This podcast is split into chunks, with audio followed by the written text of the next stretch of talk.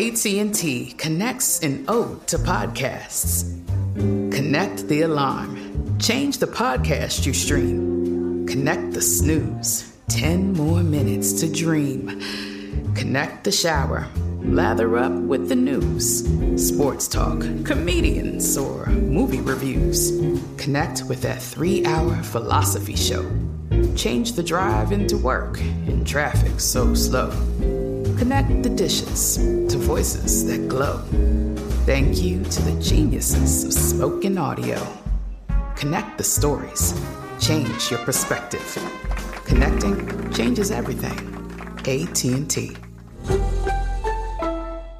Tired of endless diets and weight loss struggles? It's time to say goodbye to frustration and hello to results. Introducing Smart Metabolic Burn from Brain MD, your breakthrough solution to fight stubborn body fat. Imagine burning fat, balancing glucose levels, and regulating metabolism in just 12 weeks. This unique two in one product combines the power of two clinically studied ingredients in one revolutionary formula berberine, which targets abdominal fat, and OEA, which curbs your appetite. With just two capsules a day, Smart Metabolic Burn by Brain MD can kickstart your metabolism, fight stubborn body fat, especially that pesky abdominal fat, and support your weight management journey. And right now, save over 30% on Smart Metabolic Burn at GetSmartBurn.com. The lowest price anywhere. That's GetSmartBurn.com. Don't delay. Transform your life with Smart Metabolic Burn from Brain MD. These statements have not been evaluated by the Food and Drug Administration. Our products are not intended to diagnose, treat, cure, or prevent any disease.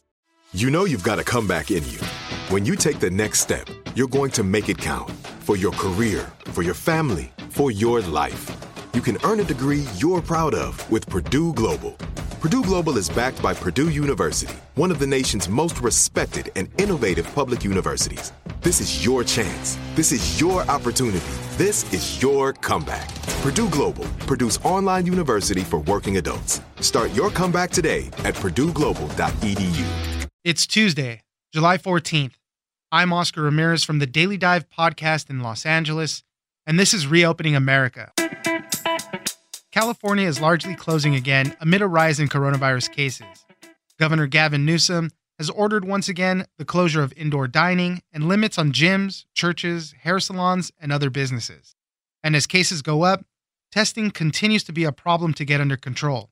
From the very beginning of the pandemic, the state fell behind and has been struggling to keep up. There was problems with current infrastructure, supply shortages, and it led to difficulties in contact tracing too. Emily Baumgaertner, reporter for the LA Times, joins us for California's failure at mass testing. Thanks for joining us, Emily. Thank you. Glad to be here. As we continue to progress our way through the coronavirus pandemic, states have reopened, cases are surging. It seems like we're taking a step back in a lot of ways. California is one of those states that is seeing a huge surge in cases. You know, Florida, Arizona, Texas, those are all other ones. But California is largely closing again amid the spike in coronavirus cases. The governor, Gavin Newsom, has announced new statewide restrictions. Basically, indoor operations need to close. This is indoor dining and bars, family entertainment, zoos and museums. Also, gyms are going to have to close again, churches, hair salons, malls, other businesses. I mean, it, it is a complete step back on this. And this is just one month after we reopened everything on June 12th. So it's really tough there and there's so many things in this people going out and whatnot but one thing that we always come back to is testing and how difficult testing has been. We've seen longer lines for testing longer waits for results again. But emily you wrote an article about how california failed the mass coronavirus testing. There was an early lag. We were playing from behind and we were never able to really catch up. Tell us a little bit about that emily. So, what you're looking at today was born from many mistakes leading up to this moment. I think it's pretty easy to look back over the past month and attribute what we're seeing right now to the reopenings, but in reality, the issues stem from much further back. In the early stages of this, for example, it was federal restrictions that really limited California's ability to get a handle on this. It was federal restrictions on who could be tested, the, the really narrow criteria back in January and February. And that trickled over the last several months through several sort of cascading steps that led for this to get out of control. And I just want to put into context for people the reason that testing is so important. It's not just an individual test result that tells you whether you should isolate. The reason it's so important for containing the outbreak is for contact tracing, something you've probably heard lots about. But right now, if the testing does not scale up, it's simply impossible to identify which people are continuing to spread the virus. So testing is really the central cornerstone for solving a crisis like this you know, there's a lot of people that question, oh, well, it only has figures that point in time, and that's true. But as you mentioned, you have to nail it right when it's happening so you can do that contact tracing, tell the proper people to start isolating, and hopefully limit a big spread. You actually started your story off with a brief example of what happened. The Times identified a third flight that was coming into LAX where public health officials really didn't say anything. They didn't alert travelers that they were at risk for infection. This was, you know, in the early stages of all this and you tell about the husband of the family returned from China. The family started getting sick, but they didn't get tested. They moved out into their community. Then people at their school, their kids' school got sick, and it became this cluster right there. And they couldn't do it because the family couldn't get tested. This is a family who, even now, will tell you they don't know whether coronavirus is what they were infected with. This was in the early stages when the respiratory symptoms were not distinguishable from the flu and they don't know, but they tried harder than most families I can imagine trying to get a test to be responsible and to stay away from the community. In fact, they were self isolating by choice in their home before this was ever something that officials asked them to do. So it just goes to show you that members of the public were eager to prevent this from spreading and to participate in whatever way they could, but it was a lack of direction and a lack of coordination from the top, both at the federal level and also at the state level, that allowed this to sort of spiral to a point where people lost the ability to sort of take autonomy over over decisions and keep this virus from spreading. So, as in the early stages of this, the virus was starting to spread. We really didn't get a handle on the true number of it. And then what happened with the labs? Because this was another critical part. And we heard a lot of this story in the past, but you actually lay out the chronology of this so well. That's why I wanted to talk to you about this. The labs were facing shortages of supplies, the demand was increasing. It's something that's happening right now as we speak again. So tell us how that was going.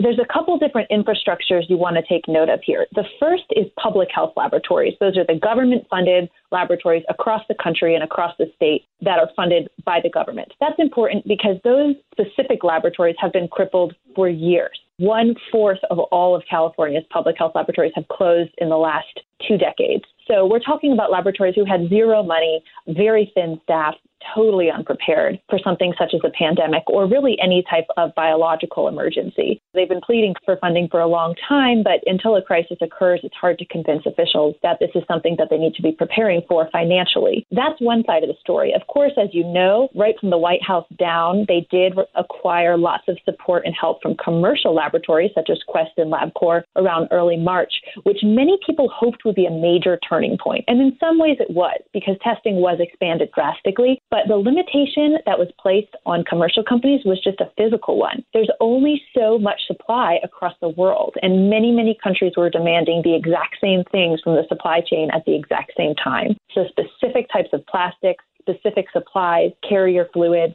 reagents. I'm sure you heard lots about chemical reagents. So the whole world is demanding something that there's a physically limited amount of. And so no money can really buy a solution to that problem we were hearing about supply shortages all across the board. Testing obviously was one, personal protective equipment. Everybody was requiring the same materials. And, you know, it was just creating that increased shortage there. And you just to continue a little bit more on the expanded testing, you mentioned in here states such as New York expanded a lot of testing to screen every nursing home patient.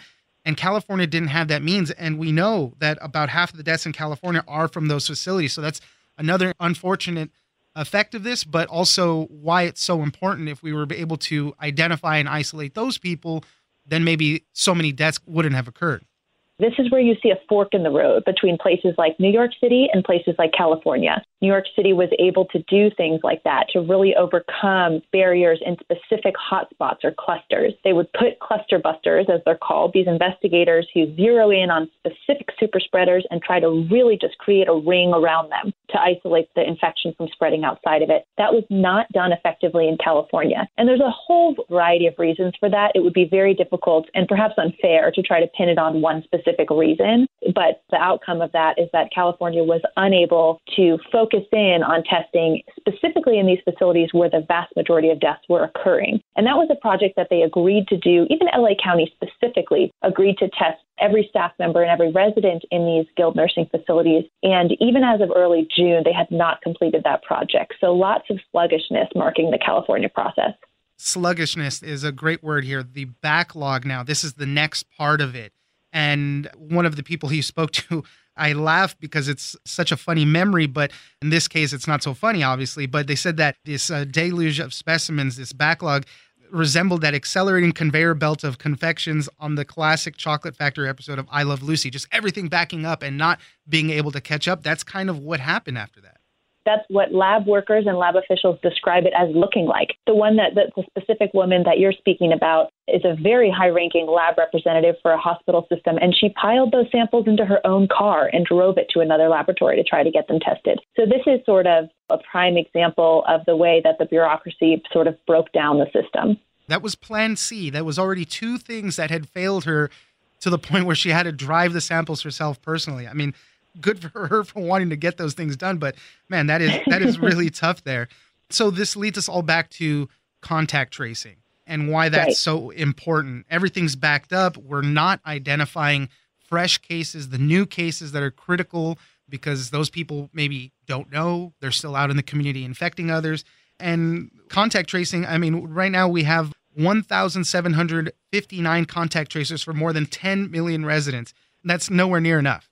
I mean, if you were to compare this to what we saw in the beginning when you had dozens of contact tracers to a case, that would never be replicated right now, certainly. But you do hope that your staff is strong enough and broad enough that you're able to very quickly react to cases. I mentioned this earlier, but I want to mention it again now. The speed of testing impacts contact tracers greatly because even Curative, Curative is an example of a very strong, popular company that the tech startup from San Francisco that did a great, great deal of testing in LA County. LA County abandoned using that company. And, and one of the reasons that I was told by a spokesperson for the county was the lag in test results. And, it, you know, if you, if you have a lag such as 48 hours, you've lost the window in which you can go identify the case's contacts before they continue the spread. So we're talking about a very quick turnaround that you need in test results in order to adequately carry out your contact tracing with your strong and large staff. And enforcement, we know, is another hurdle there. So I want to get to where we are now. We're still lagging behind testing. We've seen the stories of longer lines, longer wait times. Obviously, after the holidays, things kind of started blowing up. But once again, we have these shortages of swabs, the reagents, the materials we need. And then also, they're starting to scale back certain testing in certain areas again, and imposing stricter guidelines for that.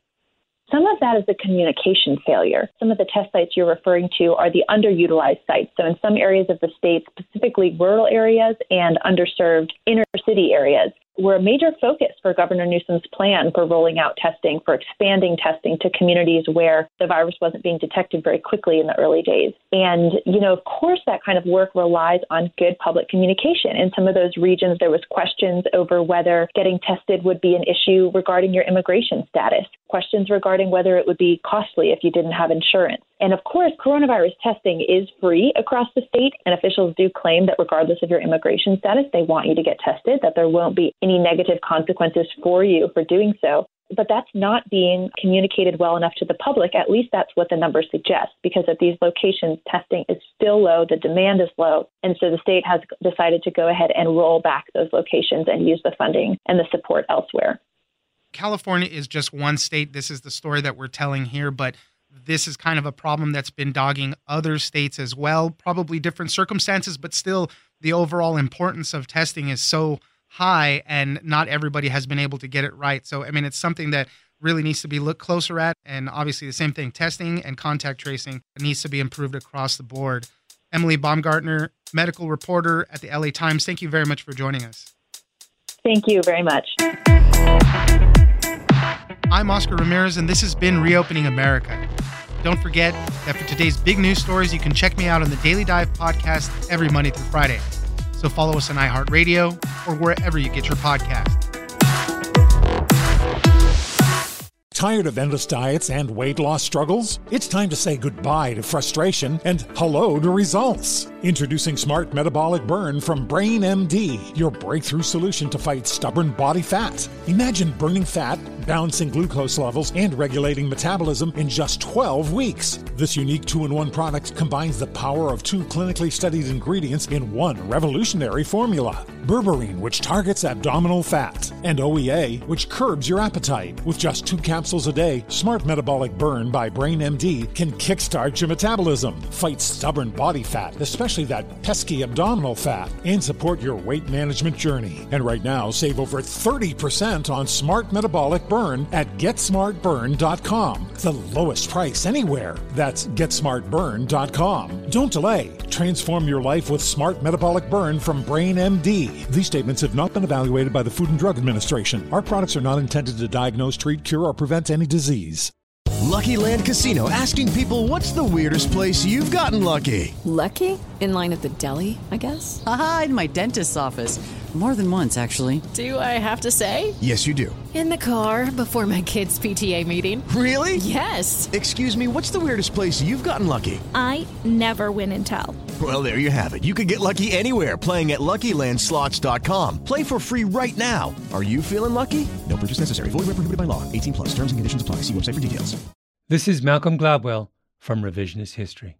eBay Motors is here for the ride. With some elbow grease, fresh installs, and a whole lot of love, you transformed 100,000 miles and a body full of rust into a drive that's all your own. Brake kits, LED headlights, whatever you need, eBay Motors has it. And with eBay Guaranteed Fit, it's guaranteed to fit your ride the first time, every time, or your money back. Plus, at these prices, you're burning rubber, not cash. Keep your ride or die alive at ebaymotors.com. Eligible items only, exclusions apply.